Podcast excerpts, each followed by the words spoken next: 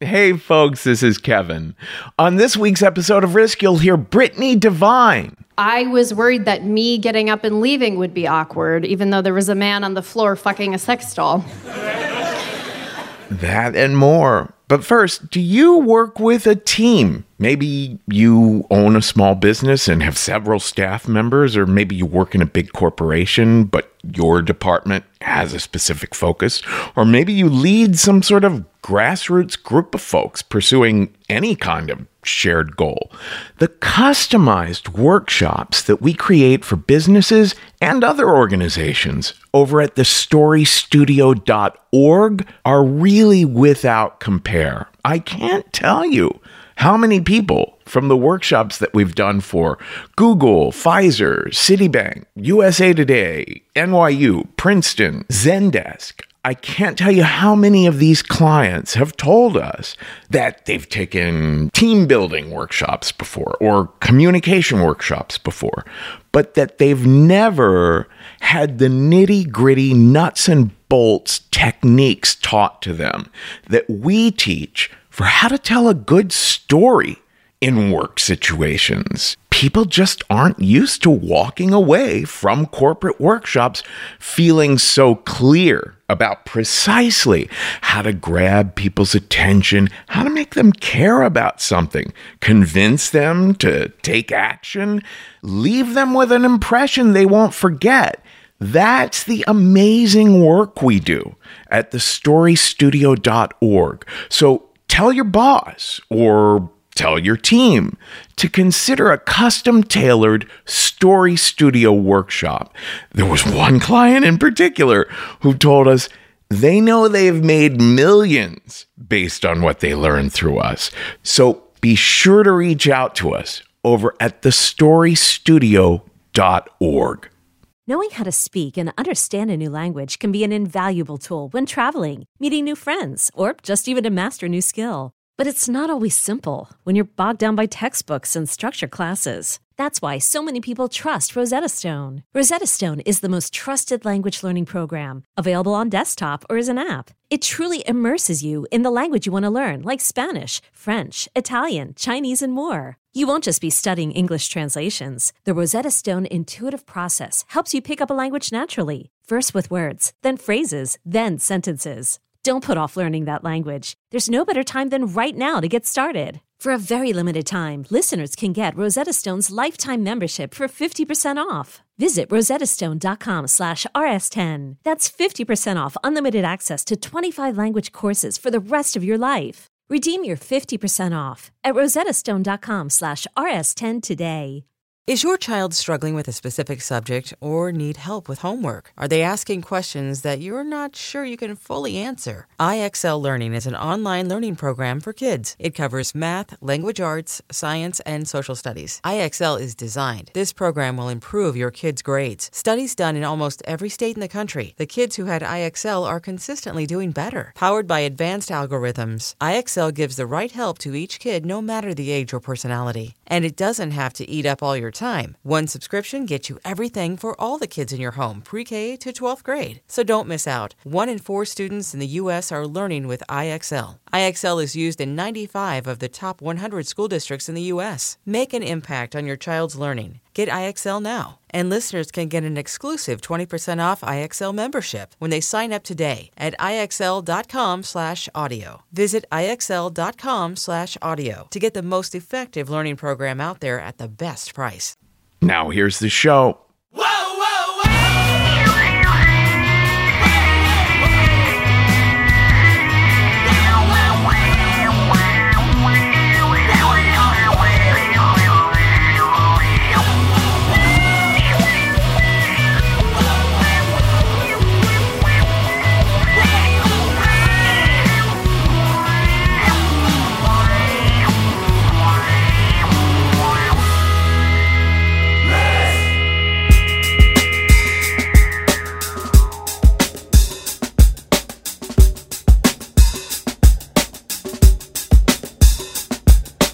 Hello, kids. This is Risk. the show where people tell true stories they never thought they'd dare to share.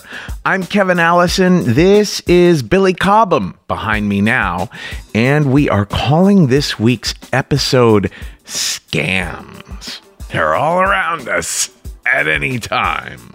Before we start up here, I wanted to ask a question though. Are you, listener, a therapist?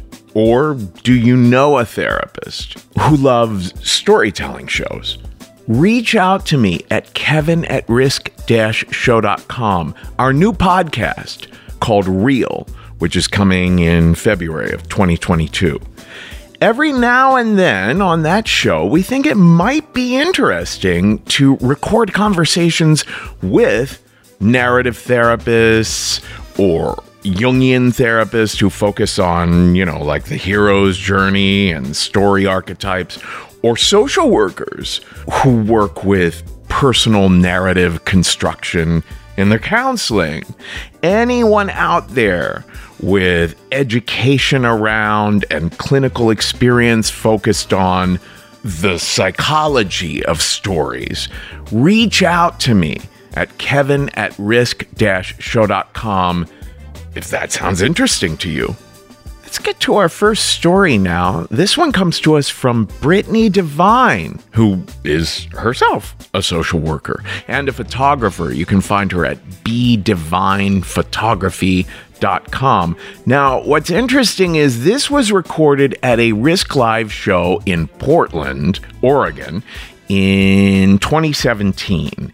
And this was just four months before the Harvey Weinstein story broke in the New York Times, you know, that this movie mogul had been harassing and, and uh, sexually assaulting women working in the film industry. Uh, and then, right on the heels of that, the Me Too hashtag took off and the solidification of a whole movement there. So, this story is a dark comedy and remains so, but the darkness of it is interesting to think of considering all the consciousness raising that happened only four months after this was recorded. So, without further ado, here is Brittany Devine at the Risk Live show in Portland in 2017 for the story we call An Actor Prepares.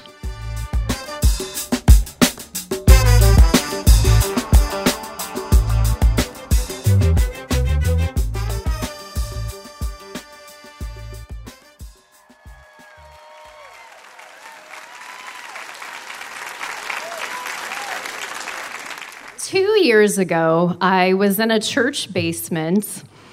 There were pictures up on the walls that little kids had drawn. There were colorings of sheep and of Jesus. And I was sitting on a hard metal folding chair. There was about 10 of us. We were seated in a semicircle. And there was a man on the floor in front of us who was in his boxers, and he was fucking a sex doll and he was making eye contact with each of us and he had this sort of devious look in his eyes and he's looking at everyone and he's gyrating on this doll. And then he said i know this is weird but i'm actually getting hard right now. And my butt cheeks were clenched and my hands were tight and my toes were curled and the body heat was rising. And i was just thinking how come every time i ever try to do something associated with acting it always turns out to be some kind of weird sleazy thing like this? And ah i just need to leave. I just need to get out of here.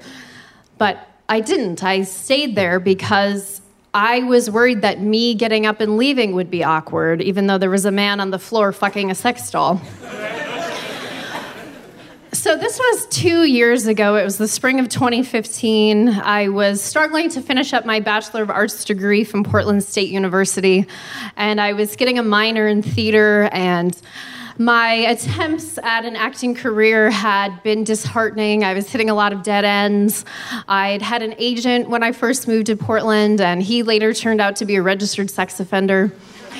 Um, So I read an ad on Craigslist for a SAG Screen Actors Guild affiliated acting workshop, and it seemed like a good way to network and to meet people, and it was free, so I thought, why not? I didn't realize that it was in a church basement until I got there. That was not advertised. Most of the students, I'd say, were around my age this guy was sitting there and he was looking at his watch and saying, Man, you know, this class was supposed to start 10 minutes ago. Where the hell is the teacher? Should we all just get up and leave? But then he jumped up and he said, Just kidding, guys. I'm the teacher. And that was an improv. That's acting. And, uh, and we all, we kind of gave some polite, polite applause. And I thought it was a little bit hokey, but I thought, okay. I'll go along with it. So, um, this man and then one other guy were the instructors of this workshop. And they were both, I'd say, probably in their 30s. And they had us go around the room and tell a little bit about ourselves, why we were there. And there was one older lady, her name was Betty. She was probably about 70. And she said that she liked to sing and play the piano at nursing homes. So, acting just seemed like another natural extension of that. But I quickly realized that this was not an acting workshop that was focusing on the craft of acting, but rather these two guys giving us the lowdown on Hollywood and the insider scoop on what you have to do to make it. So, uh, my first clue that something was amiss with this class um, was when they had two people come up to the front of the room and they had them read lines from the movie The Room uh, which is famous for just being really horrible. And I was thinking, out of all of the millions of scripts, why would they choose something with this dialogue? And it didn't seem like they were doing it in an ironic sort of way. So these two people read a few lines, um, and then one of the teachers was really overly enthusiastic and he was running around, he was clapping his hands and he was saying, Yeah, yeah, that was awesome, yeah. And he had his hands up, he was pretending to film them. He had his hands shaped like a little video camera. Uh, but we actually were really being filmed. We had to sign release forms at the beginning of the class. So they had cameras set up on tripods. Um, in the corner of the room. And then they would have a slate, which is where when you go to an audition, you stand in front of the camera and you say your name and the role that you're auditioning for, and you say who your agent is if you have one. So they would have us come up and we would slate, and then they would say things like, Okay, I'm Quentin Tarantino. Show me your tits and they were just escalating the situation and they would start yelling and saying you guys think that this doesn't happen all the time? You think that people aren't asked to sleep with directors constantly? Huh? Yeah because it happens all the time.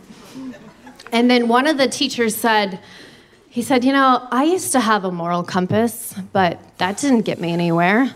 Now i'll do anything. I'll fuck anyone.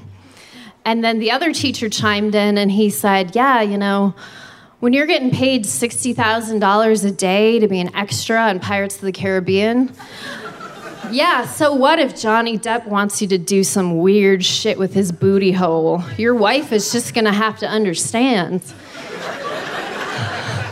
But then a few minutes later, he said that he was making $15,000 a day being an extra, licking Johnny Depp's booty hole. Um, and he had just said 60,000, so things were just getting more muddled and strange.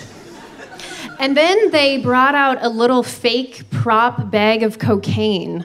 They had this little baggie filled with baking soda. And they poured it out on the table, and they would make students come up and pretend to snort cocaine and they were yelling at us and it was like they wanted to intimidate us and it was like they were part of a scared straight video. And you know they would say you think that coke isn't everywhere in hollywood huh? And then when it was my turn to go up they held up the little baggie and uh, they said okay i'm james cameron. I need you to run this down to julio for me. And I was really embarrassed, even though I shouldn't have been, because everyone, I think, was very uncomfortable and my voice was shaking and i said um, no uh, i'm sorry i'm, I'm not going to do that. I'm, I'm not going to bring this down to julio.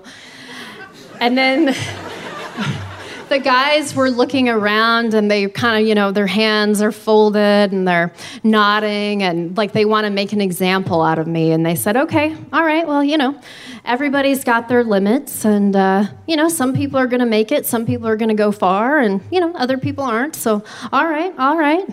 They had us all come up and act out in front of a fake green screen. And they said, okay, you're in front of a green screen, and now you're having sex with a monkey, and we'd have to pantomime that we're having sex with a monkey. And there was a lot of timid, awkward laughter from the class, a lot of nervous looks. Um, you know, everybody sort of reluctantly going along, like, you really want me to do this? And then they were saying, Have you heard of the Illuminati? Have you heard of Scientology? There's a lot of secret societies in Hollywood that you're going to have to join. And then for the big grand finale, they brought out the sex doll. And I don't know where they were keeping this thing. I don't know if it was shoved in a closet at the Sunday school classroom with some crucifixes or something. Um, but they brought out the sex doll, and the guy who said that he would do anything and he would fuck anyone, he was unbuttoning his shirt really slowly, and he's, you know, zipping down his pants, and he's looking at everybody, and he's got this sly smile on his face. And that's when he got down to his boxers and was humping the sex doll and said, You know, I'm getting hard right now. And then they made some of the students take turns with the sex doll because they said, nudity and sex scenes are a really big part of the film industry. So if you're not willing to do this, you're never going to make it. And Betty, sweet little Betty, who liked to sing and play piano at the nursing homes, she had to take a turn making out with the sex doll.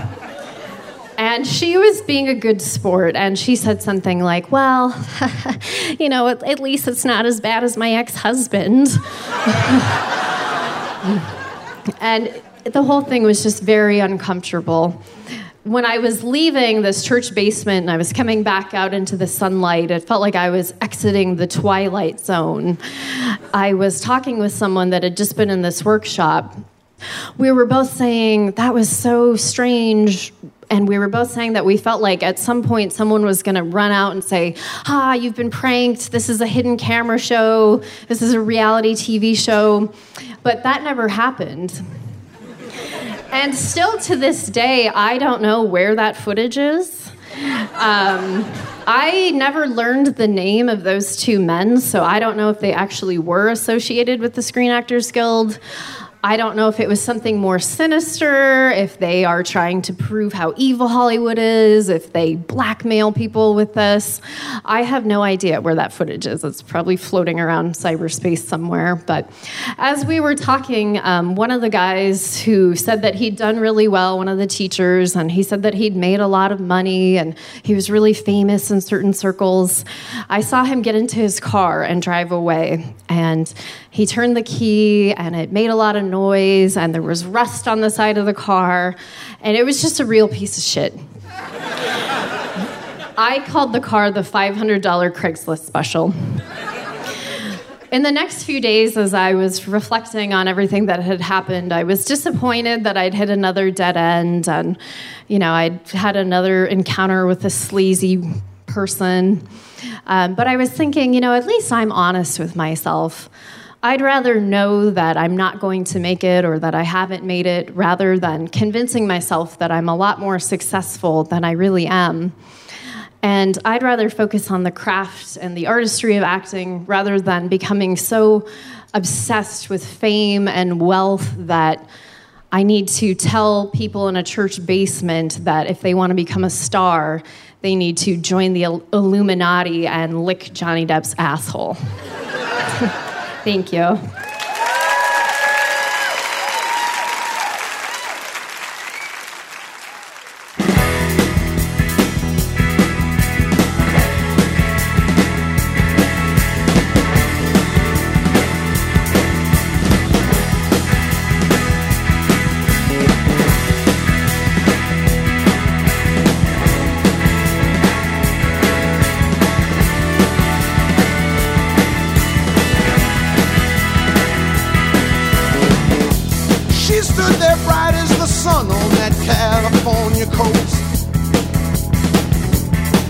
Was a Midwestern boy on his own.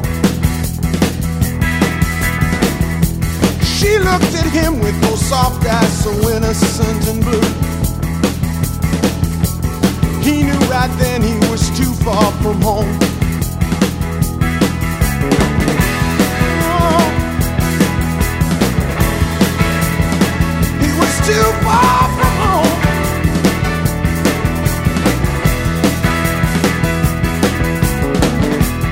She took his hand and she led him along that golden beach. They watched the waves tumble over the sand. They drove for miles and miles on those twisting, turning roads.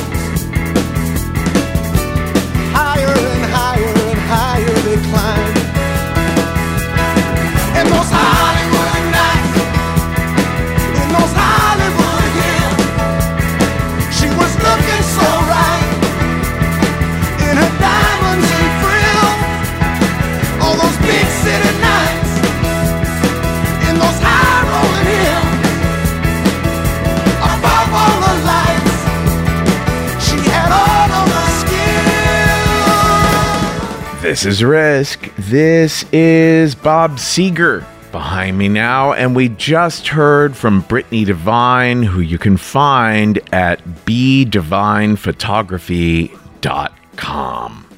Folks, there is a book that has come to mean so much to me in the past couple of years. It just never ceases to amaze me how much wisdom and support are between this book's covers. The book is Grief Day by Day by Jan Warner Simple Practices and Daily Guidance for Living with Loss. Now, Full disclosure, Jan Warner is a very dear friend of mine. When Jan shared the story of the loss of her beloved husband, Artie, in my storytelling class a decade ago, I was so blown away that the two of us ended up becoming really good friends. Now, Jan has a background in therapy, but that's not the only way she gained all the insights you'll find in Grief Day by Day.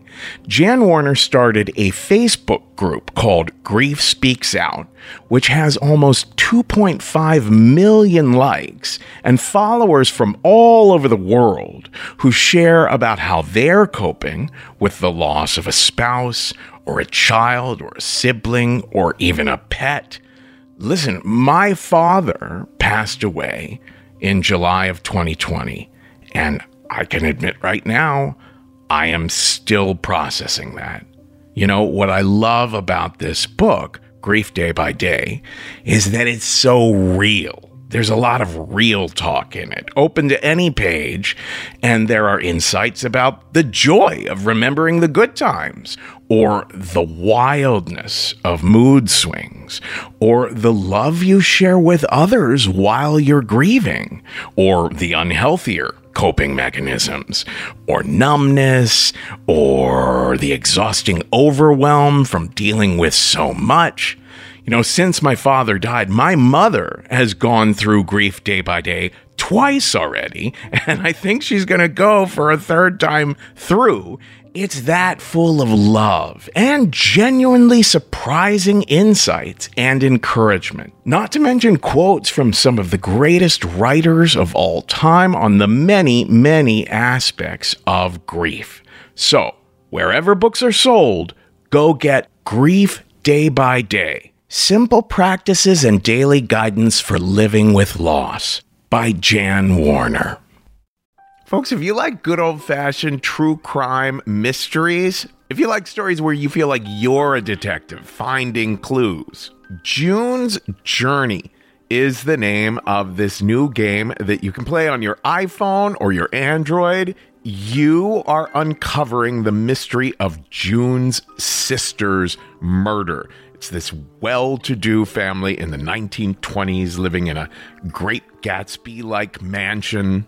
Each scene uncovers new aspects of the story. Some parts are in New York, some parts are in Paris. There's all kinds of objects you're finding and trying to assess whether they're meaningful or not. You collect information, filling out your own photo album, and you're keeping track of all the characters. There's romance, there's scandalous family secrets. It feels like a really fun play or movie. And I've only made it through like five scenes, but I am told you could crack the case.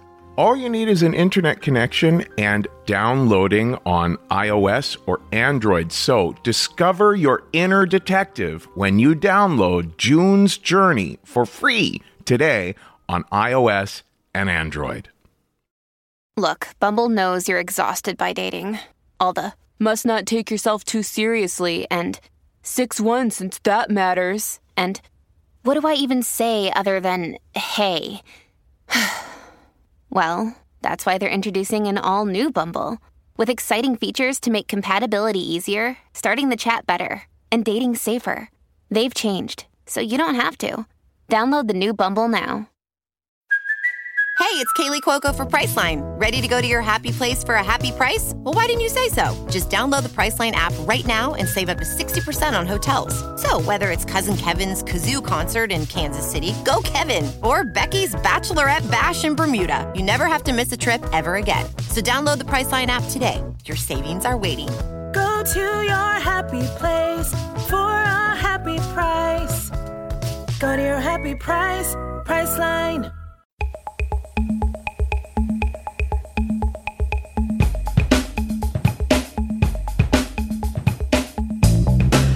Okay, let's get to our final story today. This one comes from Risk favorite Oz du Soleil. When he's not telling incredible stories like this one, Oz is an expert on data management. Should check out his YouTube channel, Excel on Fire. But here he is now to take us on a little journey back in time. This is Oz du Soleil with a story we call there but for the grace.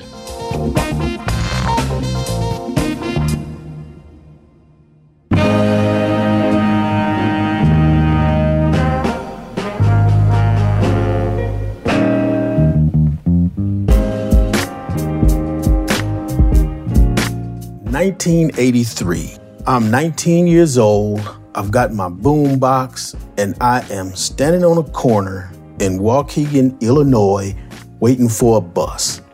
And I'm gonna go downtown Waukegan, transfer to another bus, and then head out to a mall. I'm just having a nice, chill day. And Waukegan is this small town of 68,000 people, and it's about 50 miles north of Chicago. And here comes the bus, the 568. I get on it, and it is crowded. There's some seats near the back. So I'm walking back, back, back, and there are people behind me that had gotten on the bus. And in the back of the bus, those seats, there's about five, six seats that face forward. In one of those seats, there's this skinny guy in a Jheri curl with a suit jacket on. And as I get closer and closer, his eyes are getting bigger and bigger. And then he starts smiling.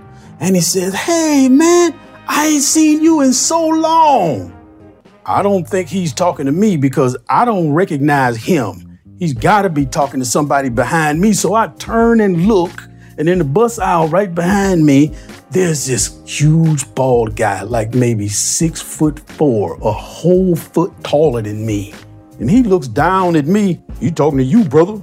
And I turn back and look at the guy with the Jheri curl. Hey man, how you doing? I said, I'm all right and I sit down in one of the seats next to him, one of those seats that faces inward toward the aisle. I'm sitting there, and the guy says, "Man, I, I, I, your mother, your mother's name, I, I can't remember. Mary, Mary." How's Mary doing, man? She was always so nice to me, and it's so glad to see you. How's Mary doing? Mary's all right. She's all right. She's uh, she, I think she's at home right now, but yeah, she's good. And how you doing, man? How I what, what was your name again? Oz. Oz. Oh man, how do I forget that? How you doing? Well, I'm just uh, going out to the mall, taking classes at the College of Lake County. Know, not a whole lot. Oh man, you're going to college. That's good. That's good. The conversation dies down, and I'm thinking, I don't recognize this guy. But this area is one of those small areas where people know each other in the most direct or indirect ways.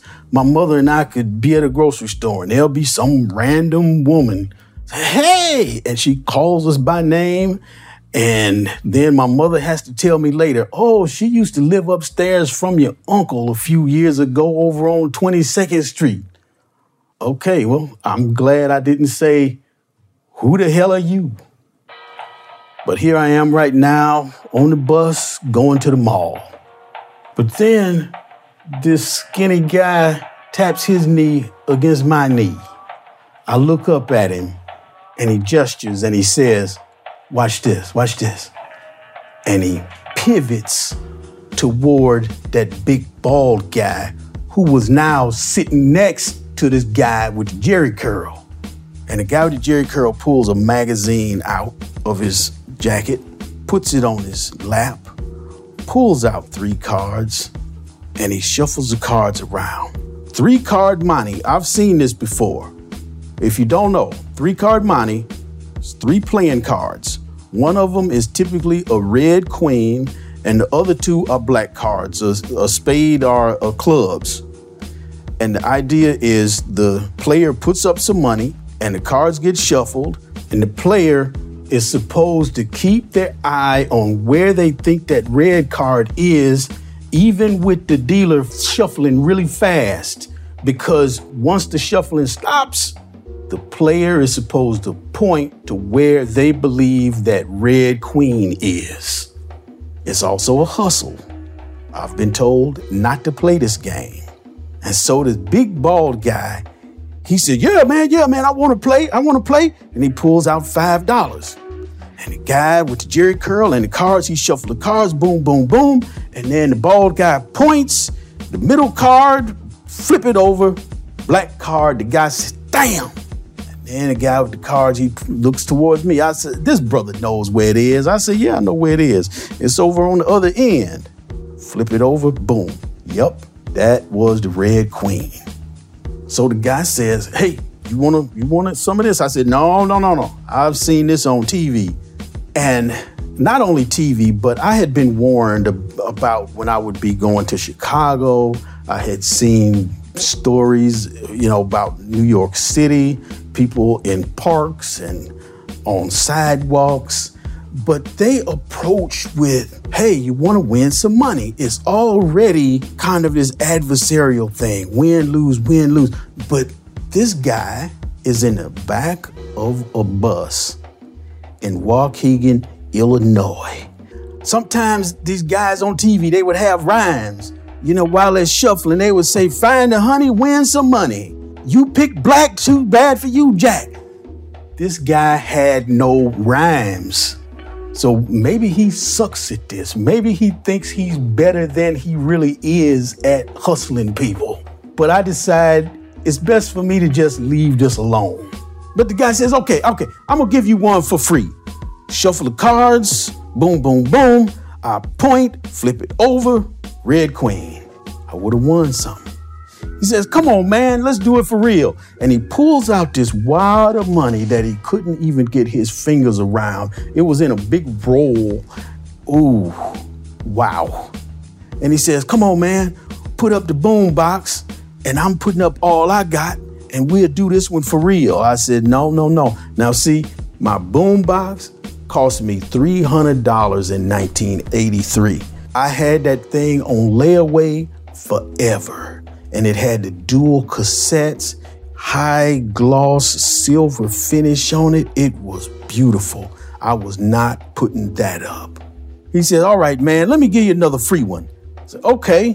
He shuffled the cards, boom, boom, boom. I point, flip it over, Red Queen. And now I'm starting to think Waukegan, small town, city bus. I've won two. Maybe I'll play. Mm, but I'm not putting up the radio. And the bald guy, he jumps in and says, Hey, can me and this brother put our money together? Yeah, y'all can put your money together. I'm saying, wait a minute. uh, that doesn't make sense. Put our money together. No, I'm not putting our money together. And the guy with the card says, All right, you want to put up all you got? I'm putting up all I got. I said, No, I'm not putting up the radio. He says, How about the watch? Oh, the watch that I paid $25 for just three days ago against that big wad of money, and I've won two already, but I know not to play this game. okay, all right, I'm putting up the watch. All right, brother, here we go. Shuffle the cards around, boom, boom, boom. I point, flip over, black card. Damn. So now I reach to take off my watch, and I'm convinced this guy does not know my mother, and I am into something that I never should have gotten into. But I want my watch back. And the guy with the cards, he says, All right, now let's play for the radio, all right? I said, No, I'm not playing for the radio. The bald guy, hey, can we put our money together? I'm not putting my money together with you. So we get to downtown Waukegan, and this is where we're gonna transfer buses. I need to get off the bus so I can walk across to another block and get on another bus.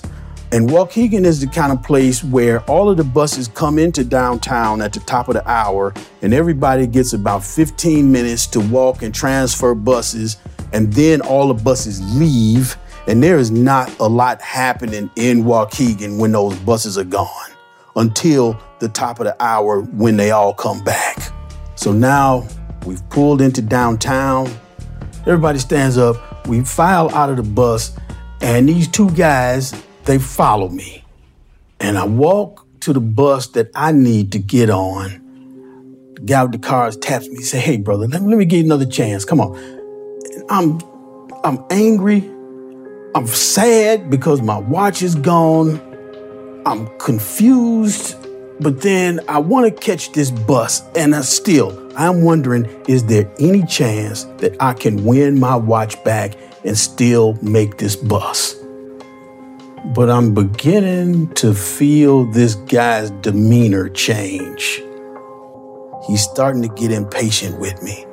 And we take the game out onto the sidewalk. And he stoops down and he's got the cards down on the sidewalk on top of this magazine.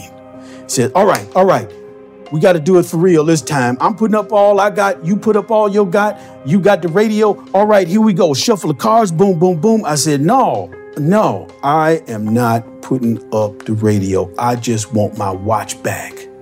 And I'm feeling pained inside because now I'm thinking, how can people do this? You know, he's got to have a heart somewhere. And I said, look, what would I have to put up just to get my watch back? But he's starting to get a bit forceful now. No, man, I ain't playing for that watch. I want the radio. No, I'm not putting up the radio. All right, here we go. And he shuffles the cards again and he says, All right, where's the Red Queen? I said, No, I am not putting up the radio. And his gesture is like he's tired of fucking with me. I said, Look, I just want my watch back. All right, then, man, $20. You got $20? I said, Yeah, I got $20. All right, I put up the $20 and I'm trying to pay attention to the bus that I need to catch because, you know, if I miss my bus, I got to wait an hour for another bus. All right, put up to $20. He shuffles the cards. Boom, boom, boom. I point, black card. God damn. He's got the $20. Said, all right, man, this one's for the radio. And I hear bus that I need close its doors and start to roll off. And I think real fast. I need to be done with this and get on this bus, just give up the watch. But he's shuffling the cards. He's talking about you put up all you got because I'm putting up all I got. And the bald guy is talking about us putting our money together. And maybe I can get my watch back, but I'm going to have to miss this bus. And well, I could find something to do over the next hour if I do miss the bus. But maybe I'll have my watch back. Ah. Before the bus can get too far away, I pound the side of it. It stops. The doors pop open. I rush in the doors, pay my fare, and sit down. As the bus rolled away, I could see those two guys through the bus window. They were walking back the opposite way. And for the whole 45 minute ride out to the mall, I was kicking myself. This was something I never should have gotten involved with. I've lost this watch that I had for less than a week. I can't even tell anybody about how stupid I was and what happened. I'd never live it down. But at least they did not get my boombox. I was not that stupid. A few months later, news is beginning to circulate about a nine year old girl that's missing. And one afternoon, I'm sitting in the living room doing my homework. I look up at the TV and immediately I recognize the face of the guy from the bus. So I go turn up the volume on the TV, and the announcer's saying, Alton Coleman, 28 years old, is wanted for questioning in the disappearance of a nine year old girl. And he had befriended a guy that previous day, stayed the night at the guy's house. The guy loaned Alton Coleman his car and he's never been seen again. And I recognized him. That's the guy from the bus. And a few days later, Alton Coleman was sighted. Alton Coleman molested two girls, killed one of them, stomped one of them to death, and the other one got away. And now he's got an accomplice, this woman named Deborah Brown. As I learned more about Alton Coleman, up to the time that I had met him, he had already been on trial for rapes that he was acquitted of, but he had done some prison time for rapes. And while he was in prison, he raped three men. So, up to that moment in 83, with that three card Monte, he had raped nine people between the ages of 14 and 22. But now he was on the news daily.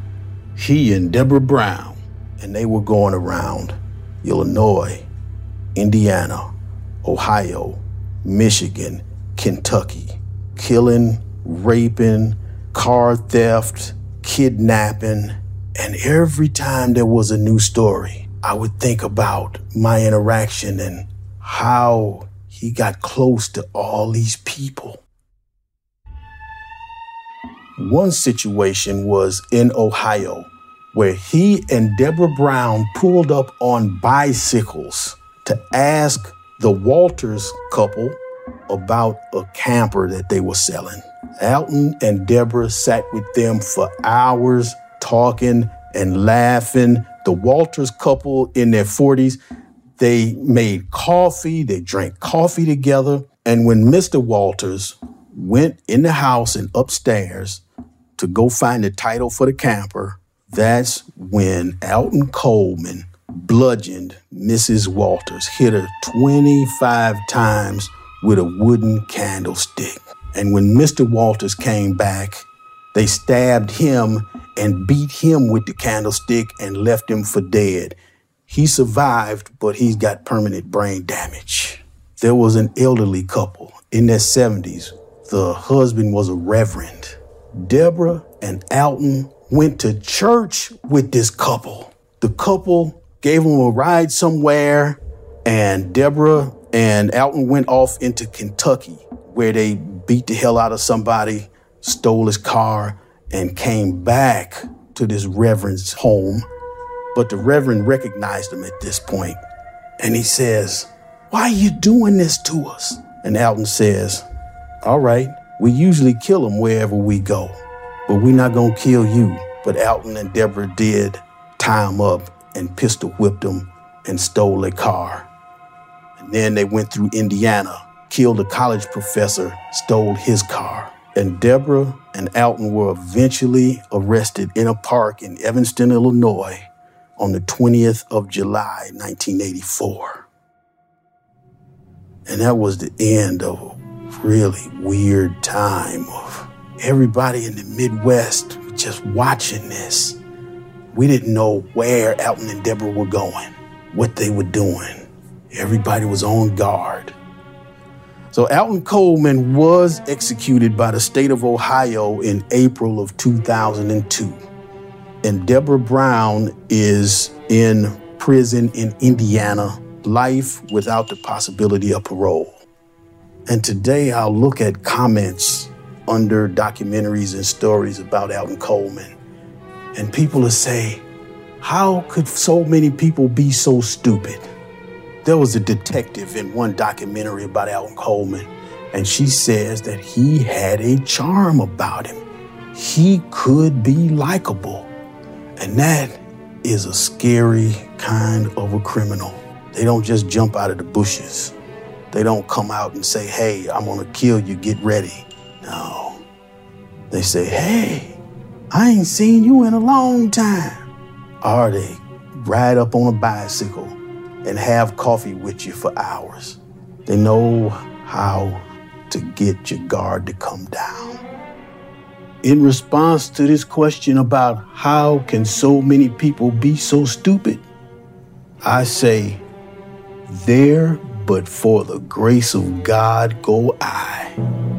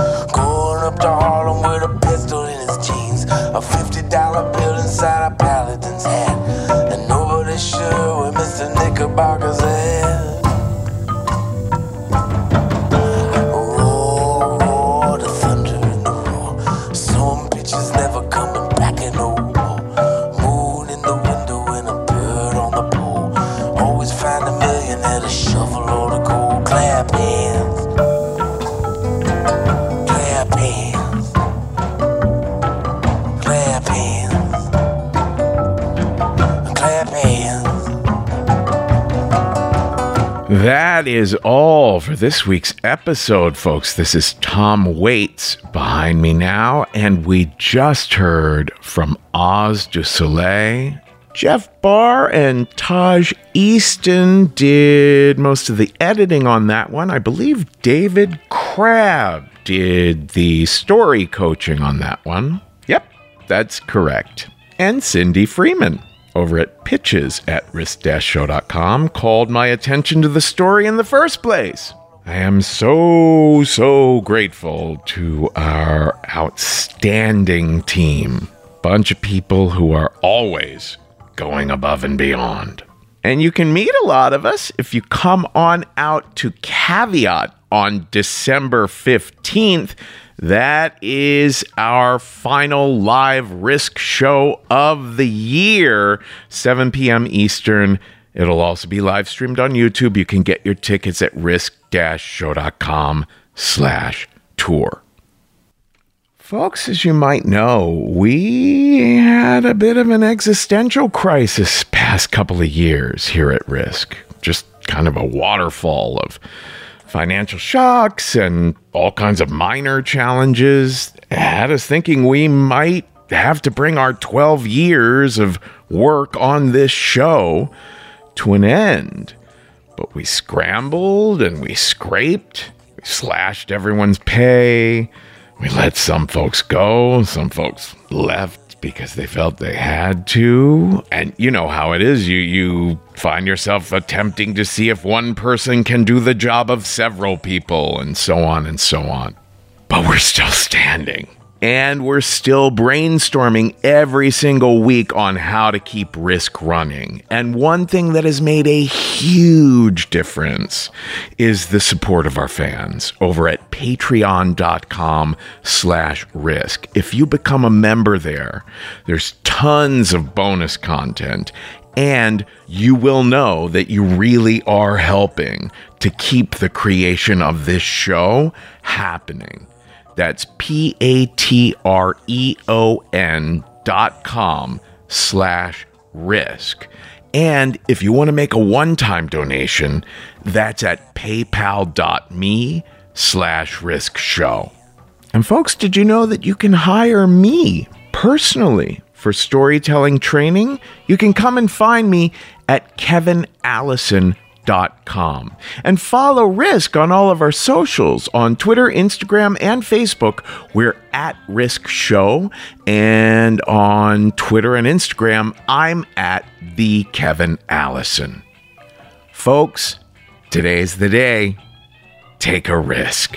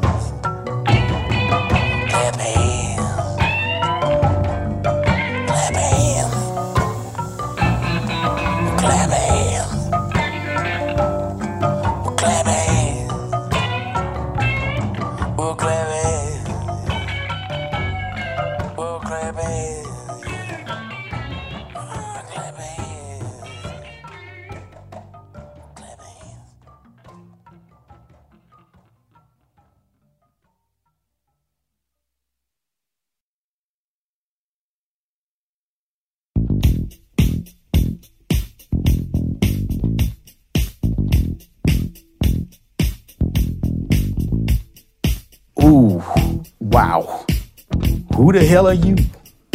Ooh, wow. Who the hell are you? I don't think he's talking to me because I don't recognize him.